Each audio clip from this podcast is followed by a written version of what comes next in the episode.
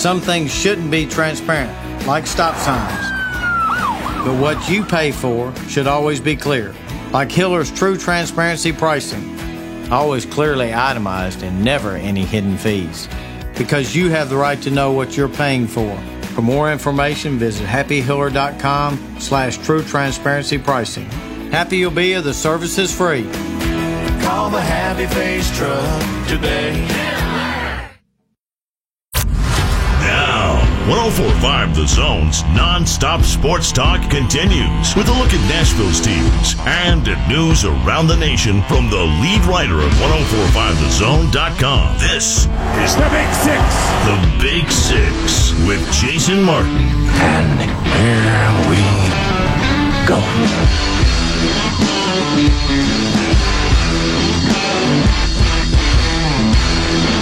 Straight up six o'clock by my watch. Means it's time for the one and only Big Six here on 1045 The Zone. Glad to have you with us. As always, thank you for making me a part of your evening. Thank you for making The Zone your home for sports coverage here in the Music City. I'm Jason Martin. You can follow me on Twitter at JMartZone. Telephone number tonight 615 737 1045. A busy hour. It's always a busy hour. I think, how much stuff do I need to cover the hour? And then I look up and the hour is over. I told you we were going to talk about red flags in the NFL back on Wednesday, but we ended up talking about Titans wide receivers for almost the entire hour. So we will do the red flags in the NFL discussion in the second segment of this show. We'll also bring on our good friend Murphy Fair to talk high school football. That'll be at 6:30. I'll give you the big 6 matchups of the weekend to close out tonight's show.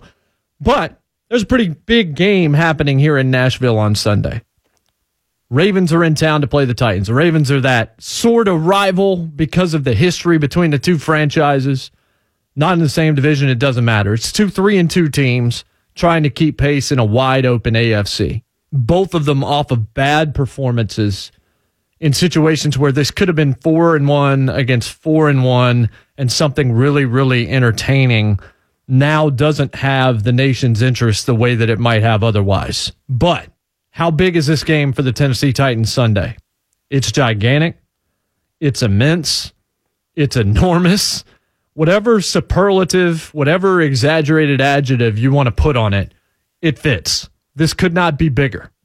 If you don't believe me, I'm going to lay out the case for you. And by the way, if you have thoughts on what is going to happen on Sunday, what you think needs to happen, who you think is going to win, if you want to sound off before we get into the weekend about Titans Ravens, 615 737 1045 is your avenue to do so.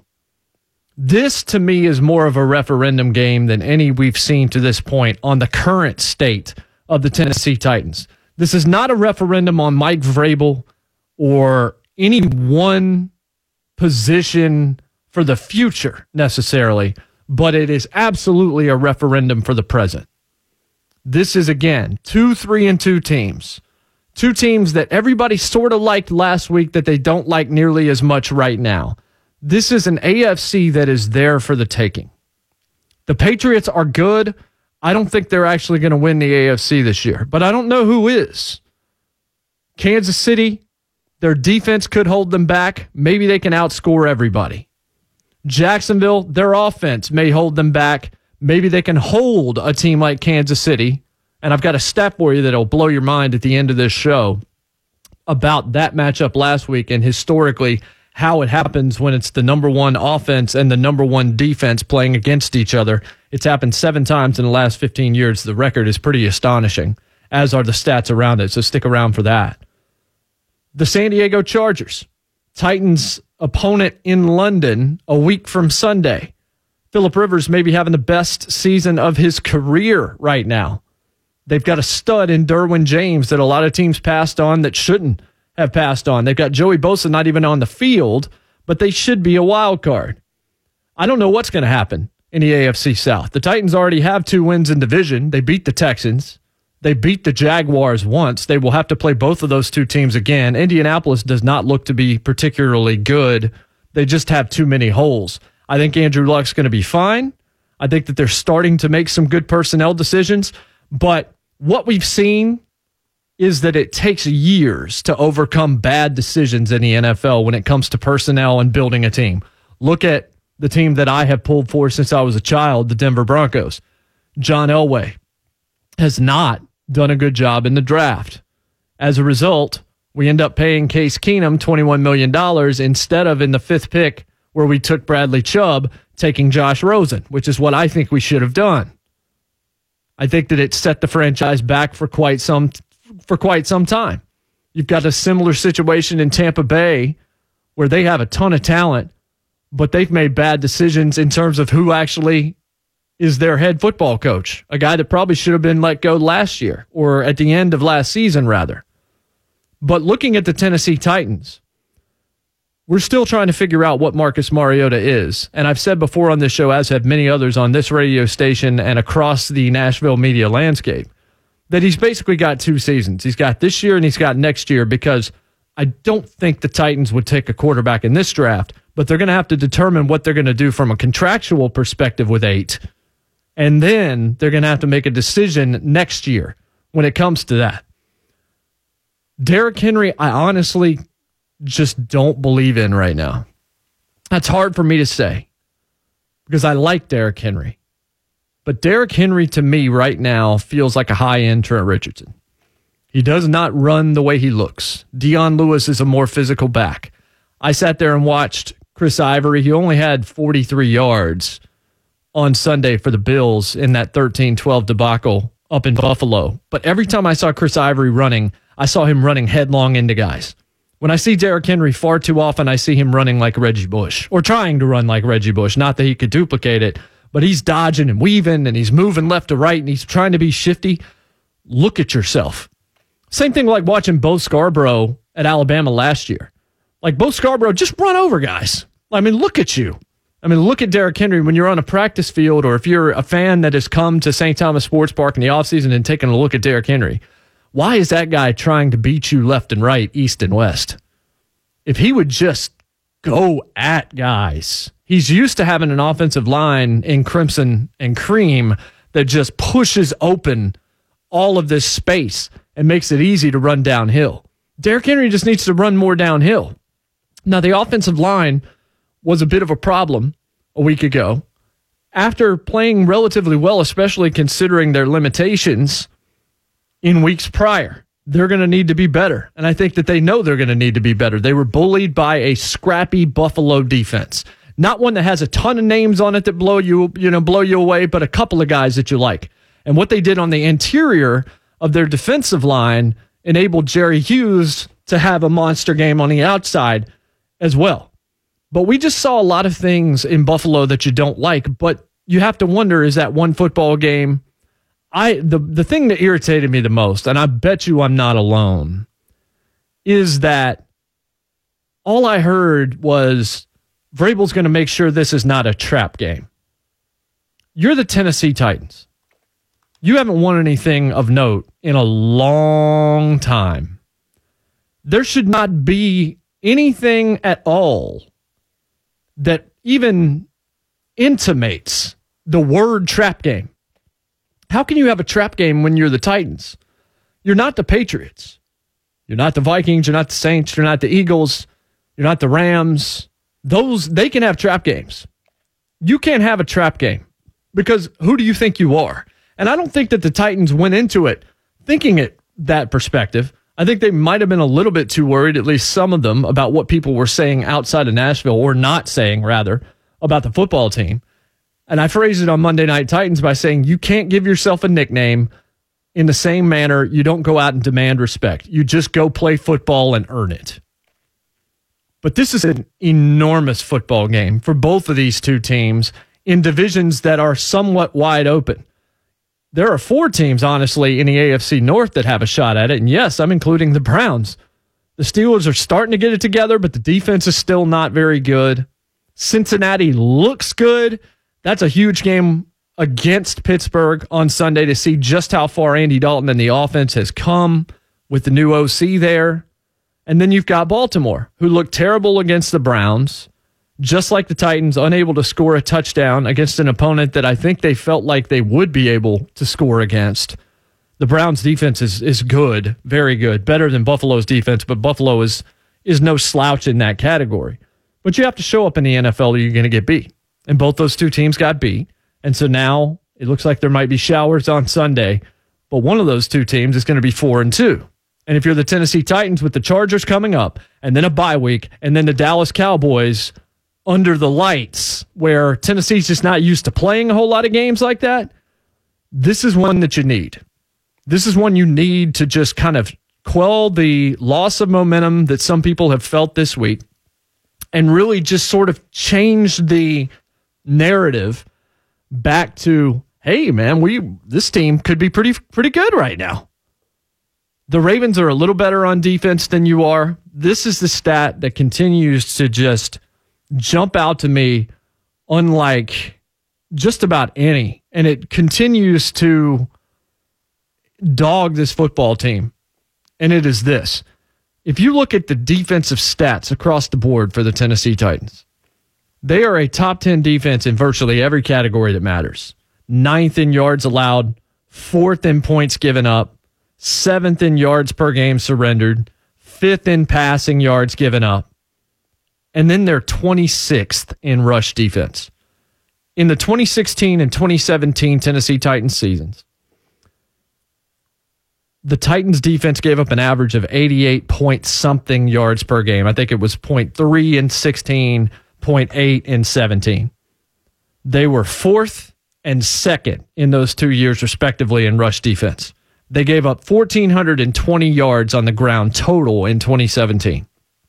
In five games this year, they've given up 616. So they're approaching half of what they gave up all last season just in the first five games of this year. They are giving up. They were giving up 88, like I told you, the last two years. Now they're giving up 123 yards per game. That is nearly 50 more rushing yards a contest than they were giving up a season ago. And that's got to be better. And that leads to time of possession, and it leads to defenses being tired, not being able to get off the field. It changes everything and you've had some struggles, and Wesley Woodyard being out was a big deal when it came to the Buffalo game. He's tremendous in run defense. I think we're seeing what Avery Williamson meant, especially to the run side of the defense for the Titans. Even though he lagged in other areas, he was very good for you in that area. Jayon Brown is showing some flashes, but he's not quite there yet. So we're going to continue to break this down. I see we've got some calls, Marlon and Greg, but we got to get to Tom Duggan first and uh, see what's happening with the DTC Sports Crew. We'll keep talking Titans Ravens after the break here on the Big Six. Tom, how are you? Hey, Jason, doing fine tonight. How's it going? Uh, doing pretty good. Where are you guys tonight? Hey, we are in Woodbury, Tennessee again tonight. And uh, Jason, let me tell you, I know it's just week nine of the high school football season, but there are a lot of games going on tonight with some serious playoff implications. We've got one of those games tonight. You know, the Cannon County Lions, they have not been in the playoffs since the 2009 season. But here they sit on the doorstep. If they can score a big win tonight over the Smith County Owls, then they punch their ticket to the postseason. And again, that would be the first time in nine years. This has been a program that's won only four games the last seven years combined. They come in tonight at four and three. Now, don't count out Smith County. They're defending Region 4-3A champions, state quarterfinalists a year ago. They've had a bit of a down season with a young team, but they're hungry. They're coming off a huge win over DeKalb County last week and they're fired up. They know what's at stake, at stake tonight. If Smith County loses, they are out of the playoff picture altogether. So it's a big game for both teams.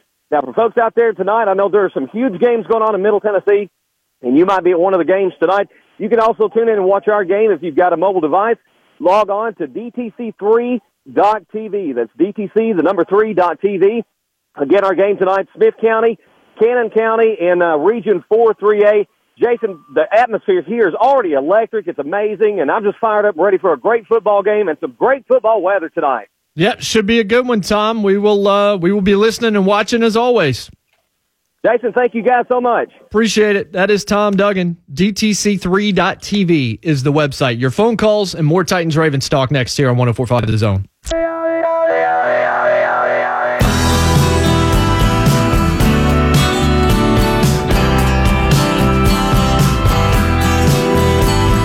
Welcome back. Glad to have you with us. Jason Martin here with you as always. The Big Six, 1045 The Zone. I'm on Twitter at JMartZone.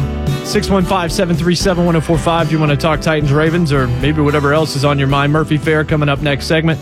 Kurt Vile's Loading Zone's bringing us back. It's off his new album, Bottle It In, which came out today, and I highly recommend it. And I tried to give you that side, the music side, the culture side, on this program as often as possible. So we're talking about how big this Titans Ravens game is, and he waited through the break. So let's go ahead and get to Greg in Green Hills. You're first up tonight. Greg, what say you? Hey there. Well, the first thing I want to say is I love your show. I've been listening since day one. Oh, I really appreciate that, Greg. Thank you very much. And, uh, you know, but the, the thing that, that prompted me to call this evening is you, you, you mentioned this as being a referendum game.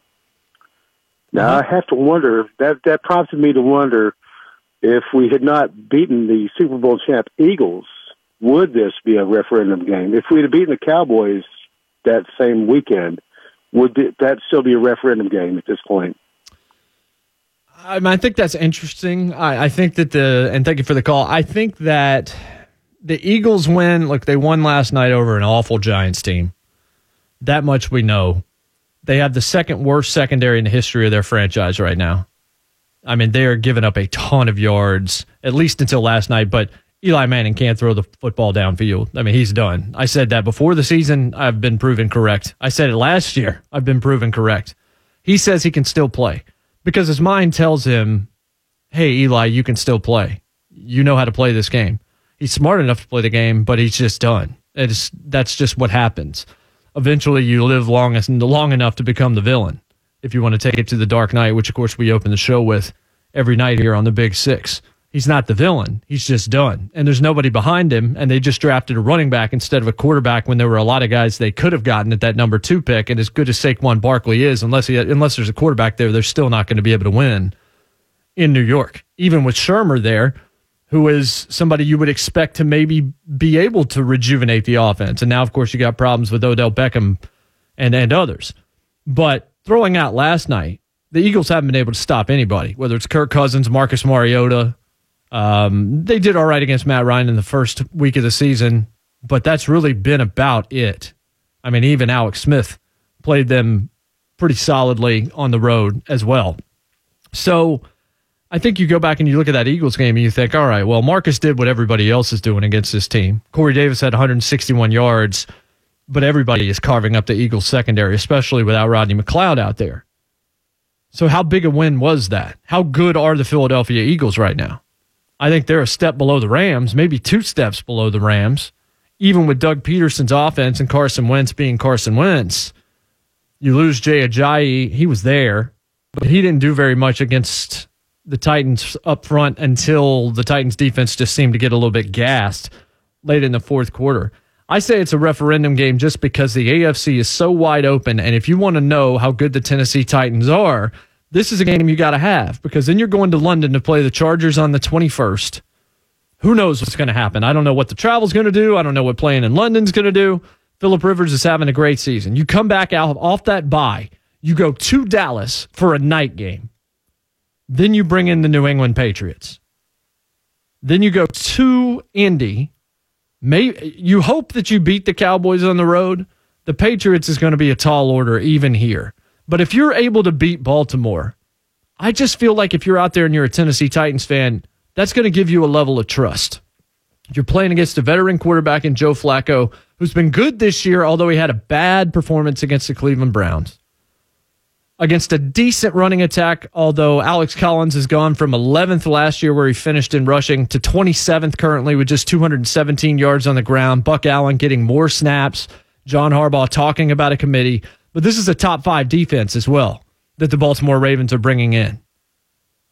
So this is one of those games where I heard Mark Mariani say this earlier on 3HL, and I agree with him that they're sort of mirror images of each other in certain respects.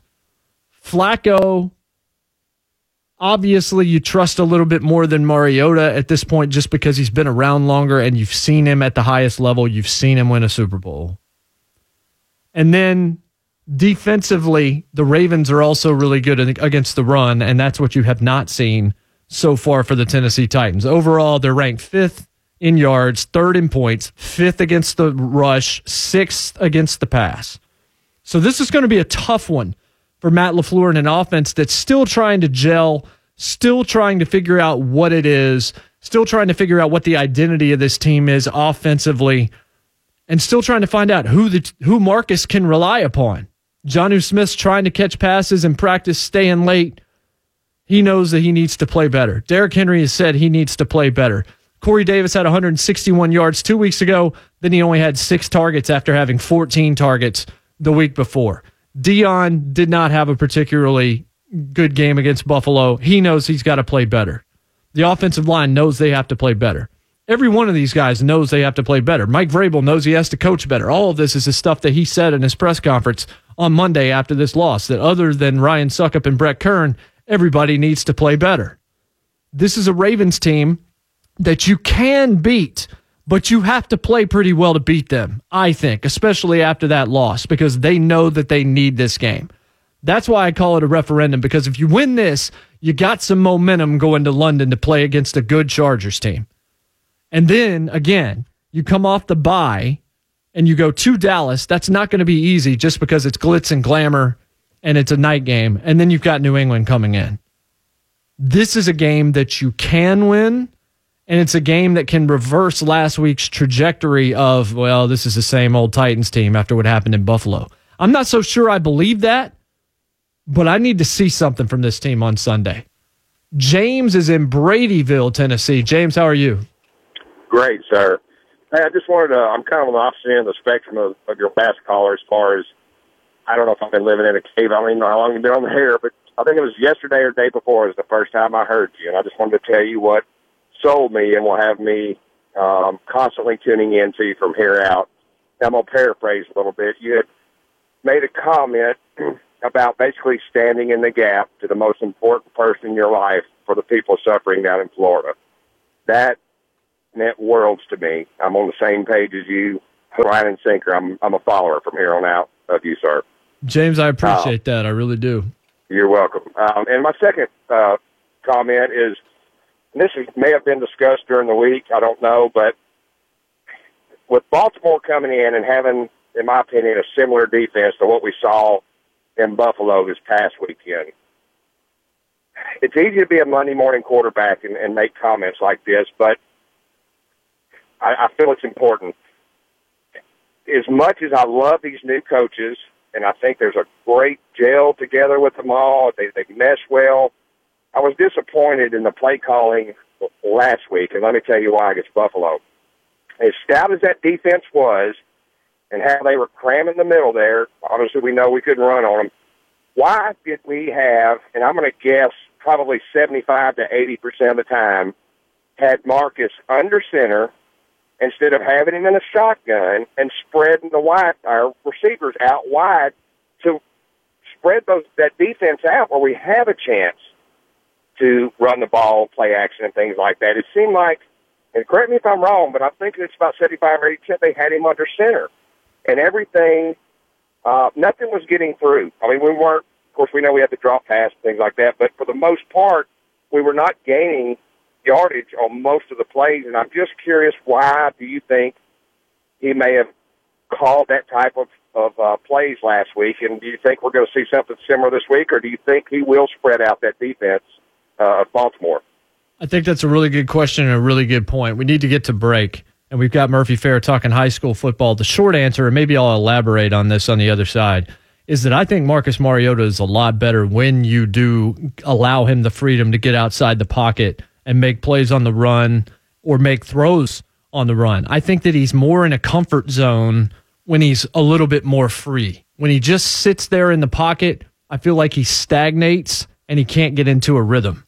And that is one of the things that I think we no doubt saw in Buffalo. Murphy Fair next, and maybe I'll talk a little bit more about this. Really appreciate the kind comments from James. It's a big six here on 1045 The Zone.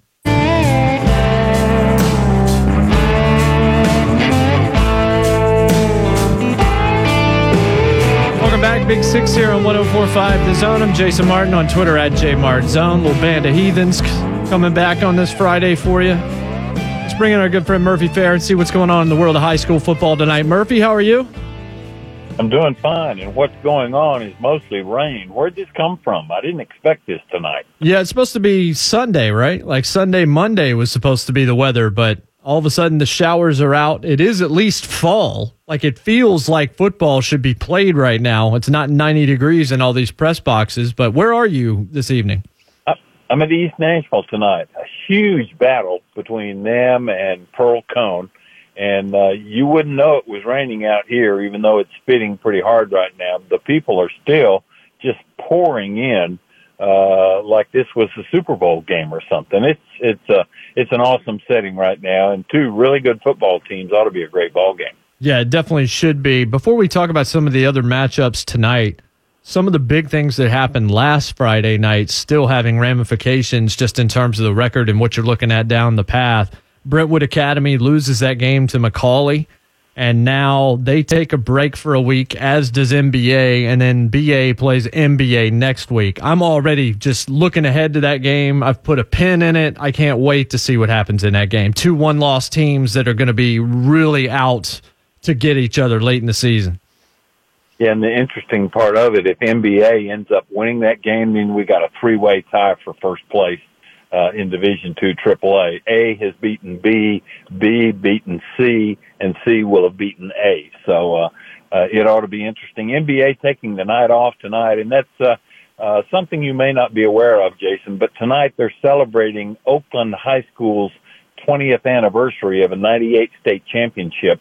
And the head coach of Oakland uh, back in that 98 team was Marty Euverard. And uh, with MBA being off tonight, it gave Marty an opportunity to go to Murfreesboro and be a part of that celebration. And uh, I've been hearing people talk about this for a week or 10 days, I guess. Uh, you know, people getting together, kids, guys that hadn't seen each other in 20 years, and uh, they'll get to be with their coach uh, during that very special year and a very special night at Oakland tonight. Yeah, both of them actually taking the week off, which means they should be rested up for that clash next week, which again, I just, I think it's going to be such a, a great scene and a great game. Also, CPA and Independence combined for 92 points.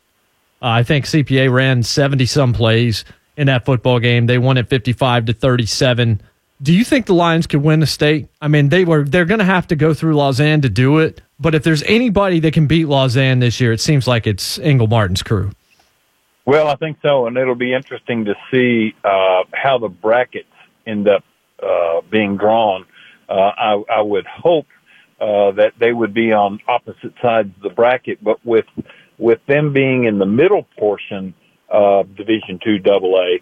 Some of those teams last year went east, and some of those teams went west. It'd be a shame if uh, CPA and Lausanne had to be in like the semifinals or quarterfinals or something. But that seems to be the general talk all the way across the state that those are far and above the best two teams in Division Two AA. And then two interesting matchups last night: BGA over FRA, fourteen to three, in a turnover riddled football game. And then Maplewood wins over Nolensville by a touchdown, but in a very uninspired performance. They're close to that Region 4A title, yes, but this is one of those games where you kind of started shaking your head and you're just like, wait, Maplewood didn't look very good.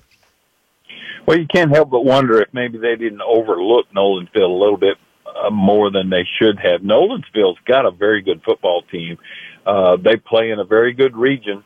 Uh, and this is their first year of having seniors on the football team. But Coach Derrick has done a great job out there getting that program or keeping that football uh, program focused the way that Coach Will Hester got it going in in his first three years there at the school before going to Florence, Alabama. So, uh, uh, you know, maybe maybe a little overconfidence there. I don't know, but I think Maplewood still got some big games, couple of big games to go. It's hard to believe this is week nine and everybody's only got two more ball games yeah. after tonight uh, and and so many regional uh, slots still available for playoff teams. It's going to be a wild uh, final two weeks of the regular season all across the state. That's so sad that it's already week nine. It literally feels like we just started and we're almost done. It just flies by. Murphy Fair, our guest, as always, here on Fridays on the Big Six. Columbia Academy hadn't lost in the regular season since week two of last year. FRA got them last week. Of course, FRA lost last night.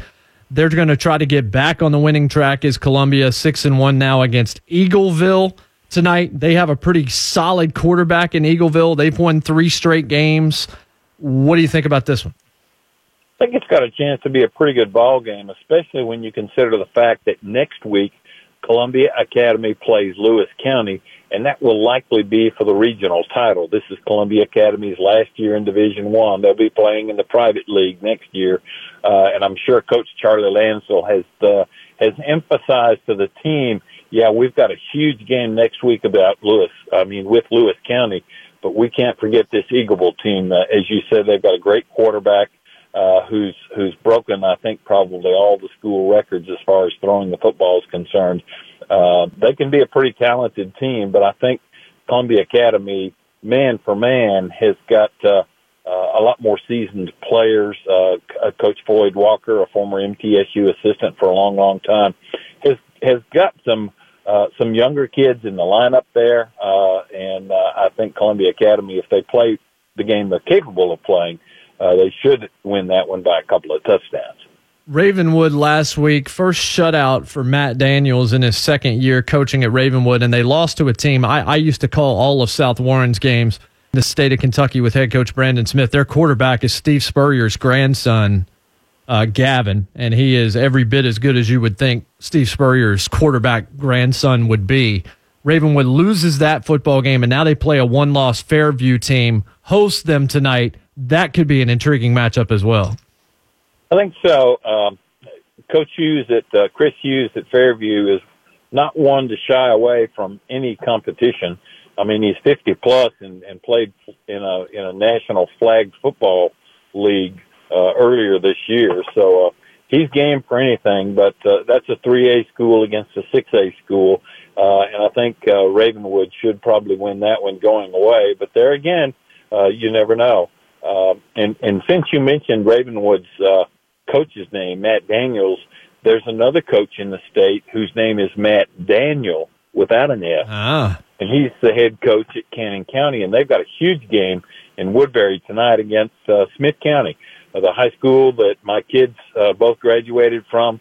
Uh, and the winner of this ball game tonight probably becomes the fourth place team in Region uh, 4, 3A and get a chance to go to the playoffs. And that uh, that would be huge for Cannon County because they were uh, 0 and 10 last year, 0 and 10 the year before, and uh, Coach Matt Daniels done a great job in turning that program around. And they're on the they're on the verge of greatness tonight if they can uh, whip the Owls on their own home field. Yeah, that's where our good friend Tom Duggan and the DTC3.TV sports crew Correct. will be there tonight. We talked to him a little bit earlier. That should be a good one. All right, stay out of the rain, Murph. I'm sure you'll uh, be calling in to talk with Chad Withrow a little bit later on tonight. Enjoy that matchup, and we'll talk to you next week. That'll be great. Thanks, Jason. Appreciate it. That is the great Murphy Fair. You see him out there, give him an umbrella or something if the rain's going to continue. On the other side, our final segment of the week. And again, if you want to call, you can still get in at 615 737 1045. But I will have my big six matchups of the football weekend. Don't miss that. Coming up next, Big Six 1045 The Zone.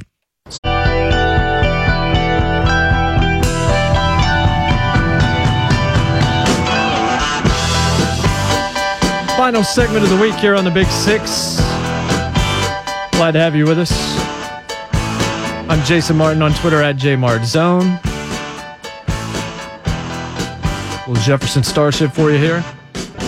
Our thanks to Murphy Fair. Out and about watching high school football tonight. Chad Withrow follows me with the high school football hour, and then he'll be with you all night long. Chris Eeks will join him as well. I had a blast with Chris last week filling in for Chad.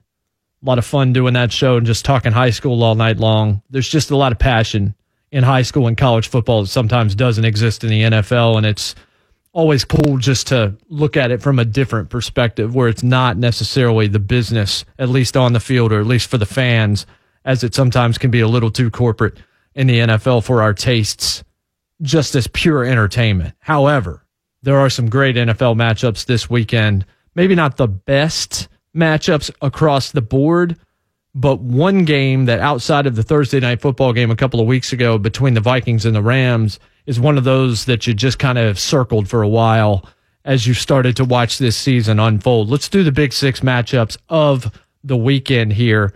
Three college, three pro games. And you know what? We'll start with college. We usually start with the NFL. We'll reverse it today. Number 15, Wisconsin at number 12, Michigan. Here's two Big Ten teams. They match up in a way where the game really could go in either direction. I don't love either team, but they're both capable of a victory here. I tend to think because it's at Michigan, it's at the big house, that Harbaugh's guys probably find a way to win it by it's it's a touchdown or less kind of football game. I don't think it's a blowout, whoever wins it. Wisconsin has not been impressive, not even to the level that you usually expect them to be to this point in the season. Michigan lost to Notre Dame, but they've gotten better since that point. If the Wolverines lose this football game, the Harbaugh talk will ramp right back up. And I have been ahead of that all year long and dating back to last year saying that Harbaugh is quite overhyped. And he was in my Big Six list of most overhyped guys in sports. They've got to win this game. They should win this game. They've got a subpar Michigan State team next week, but it's Michigan State. It's a rivalry game where you know Mark Dantonio's crew is going to show up to play the Wolverines. Michigan, I just I don't trust them, but I also don't buy into Wisconsin. So I'm going to take the home field and think 23-17. Michigan's going to get this victory. Number seven, Washington at number 17, Oregon's fascinating because Washington, if they can run the table – even dating back to what happened to them in the first week of the season, it happened in the first week of the season. I think they could maybe get to the college football playoff if things break their way, but they've got to get out of Eugene alive. Oregon and Justin Herbert, that's a really fun team over or under Mario Cristobal. They lost to Stanford. They came from ahead to tank somehow and lost that game. Washington is just better to me, even though the future looks really good in Eugene this is a squad that should, meaning Chris Petersen squad, should run the table if they can get out unscathed here. This is a dangerous football game. But the Huskies are a little more tested. They're more used to playing in this kind of game. This crew is. I'm not talking about historically. They're both pretty good franchises or good organizations and good universities and good programs. But this version of the Huskies is more used to playing in big time games that matter than Oregon is. The younger kids certainly on those teams. Oregon at home is a totally different animal, but I think Chris Petersen's got enough on both sides of the ball. If they lose, they're out of the playoff, and they know it. I wouldn't be shocked if the Ducks won it, but I would be mildly surprised, and I think Washington's going to win it by a field goal. I think it is close. It may be a 34 24 game where Oregon scores and makes it 34 31, but that's what I've got as the final with Washington winning and then having a chance again to run the table. And then finally, number two, Georgia at number 13, LSU. LSU's coming off that tough loss in what was just an awesome war in the swamp last week. They need the win and want the win. Georgia's big time, and we know it. That said, Baton Rouge is going to be rocking. This is a major test for the Tigers against a definite playoff contender. The question is Is Joe Burrow ready for another tough defense? Joe Burrow looked pretty good last week. He didn't turn the football over for the first three games of the season. He has over the last couple of weeks. He lost a fumble against Louisiana Tech. He lost one against Ole Miss. Then two interceptions and a fumble against Florida. That may have cost them the football game. Turnovers will cost you a game. Ask the Tennessee Titans in Buffalo if you need an example of that. Joe Burrow's got to protect the football against Georgia. I really want to take LSU to win this game but I'm going to stick with Georgia to win this thing close, probably late. But this is going to be an excellent football game, and I'm sure that you already know this. And under Coach Orgeron, this is kind of interesting as well. This football team has never lost back to back under Orgeron, but this is the first time, and I pulled this from Saturday Down South. First time that a loss has been followed by a game against a team anywhere near as good as Georgia. The previous losses were followed by games against Arkansas twice, Texas A&M, and Florida. So this is a huge test, and it's a huge football game for both of these two uh, teams. Now we move to the three NFL matchups of the weekend. We'll get to the big one last. Let's start with the Steelers at the Bengals. Andy Dalton's having a crazy year. He's got a 94.9 passer rating, which isn't as impressive as it sounds just because everybody has a higher passer rating right now. 12 touchdowns, though, just two shy of Pat Mahomes' league leading 14 the Steelers are starting to round into form on offense. And I think one thing people are not paying attention to is that overall, the Bengals defense is pedestrian at best. So the offense has had to score, and they have. 298 passing yards per game for Andy Dalton. He's lost Tyler Eifert, who looked like he was about to have a really good season. John Ross looks like he's hurt every time he catches a pass. AJ Green is going to have to do what he always does, at least when they win, which is be special. And on the other side of the football, not defensively, but offensively for the Steelers, we're starting to see Juju Smith Schuster emerge as a guy that might actually be better than Antonio Brown. But you can't argue that as long as the two play together because of how much just attention AB attracts. Cincinnati's secondary worries me a lot. Pittsburgh is not cohesive. Their defense is atrocious. Atlanta fall, fell apart. They fall. They're starting to fall apart on offense. Their defense is obviously injury riddled to the point where the Falcons are pretty much done. So I don't put a ton into what I saw the Steelers do to the Falcons last week. This is the game in Cincinnati that the Bengals should win, and I feel like they're going to lose it. I just don't trust the Cincinnati Bengals. I don't trust Marvin Lewis in this situation. The new offensive coordinator is doing a lot of good things, but I will take the Steelers 27 to 20. Browns at Chargers, I am super intrigued by. Philip Rivers, maybe the best season of his career. Titans opponent next week in London. The Browns with Baker Mayfield. I just like watching Baker Mayfield play.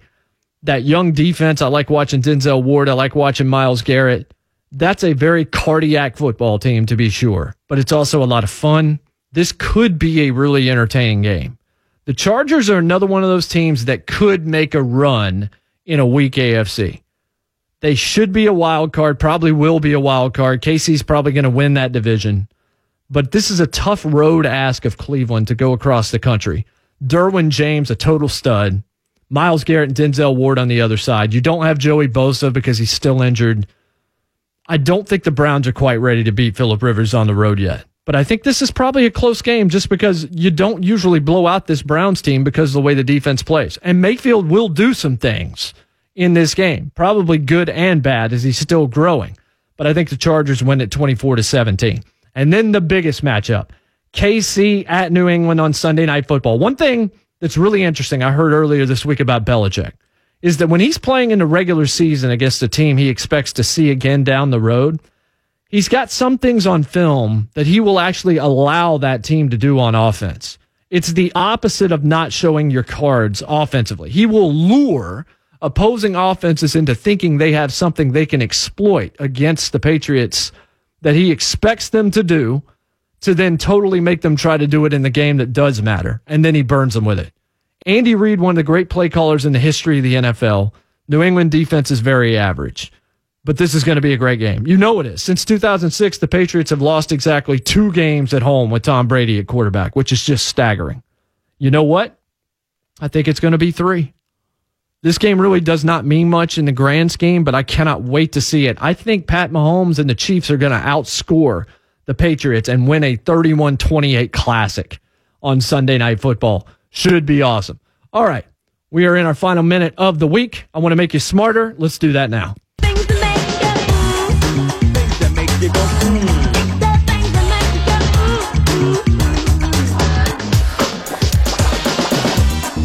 First off, quickly, locally, Tennessee's on the road at Auburn, Tennessee tailgate show tomorrow. Me and Joey Kent will be on the post game after Vols post game. We'll take your phone calls and talk about. Uh, we'll be interested to see what Tennessee looks like after the bye week against an Auburn team that's been very Jekyll and Hyde. Two versions of that team. And Vandy hosts Florida. Very curious about that. I don't think Vandy has enough to beat Florida, but I think that could be a close football game as well.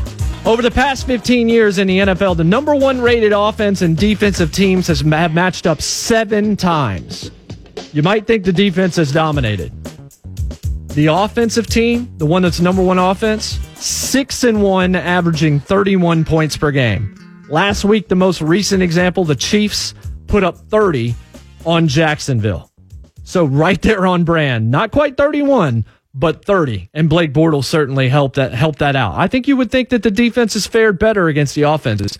That hasn't been the case. Chad Withrow, High School Football Hour next. Good night.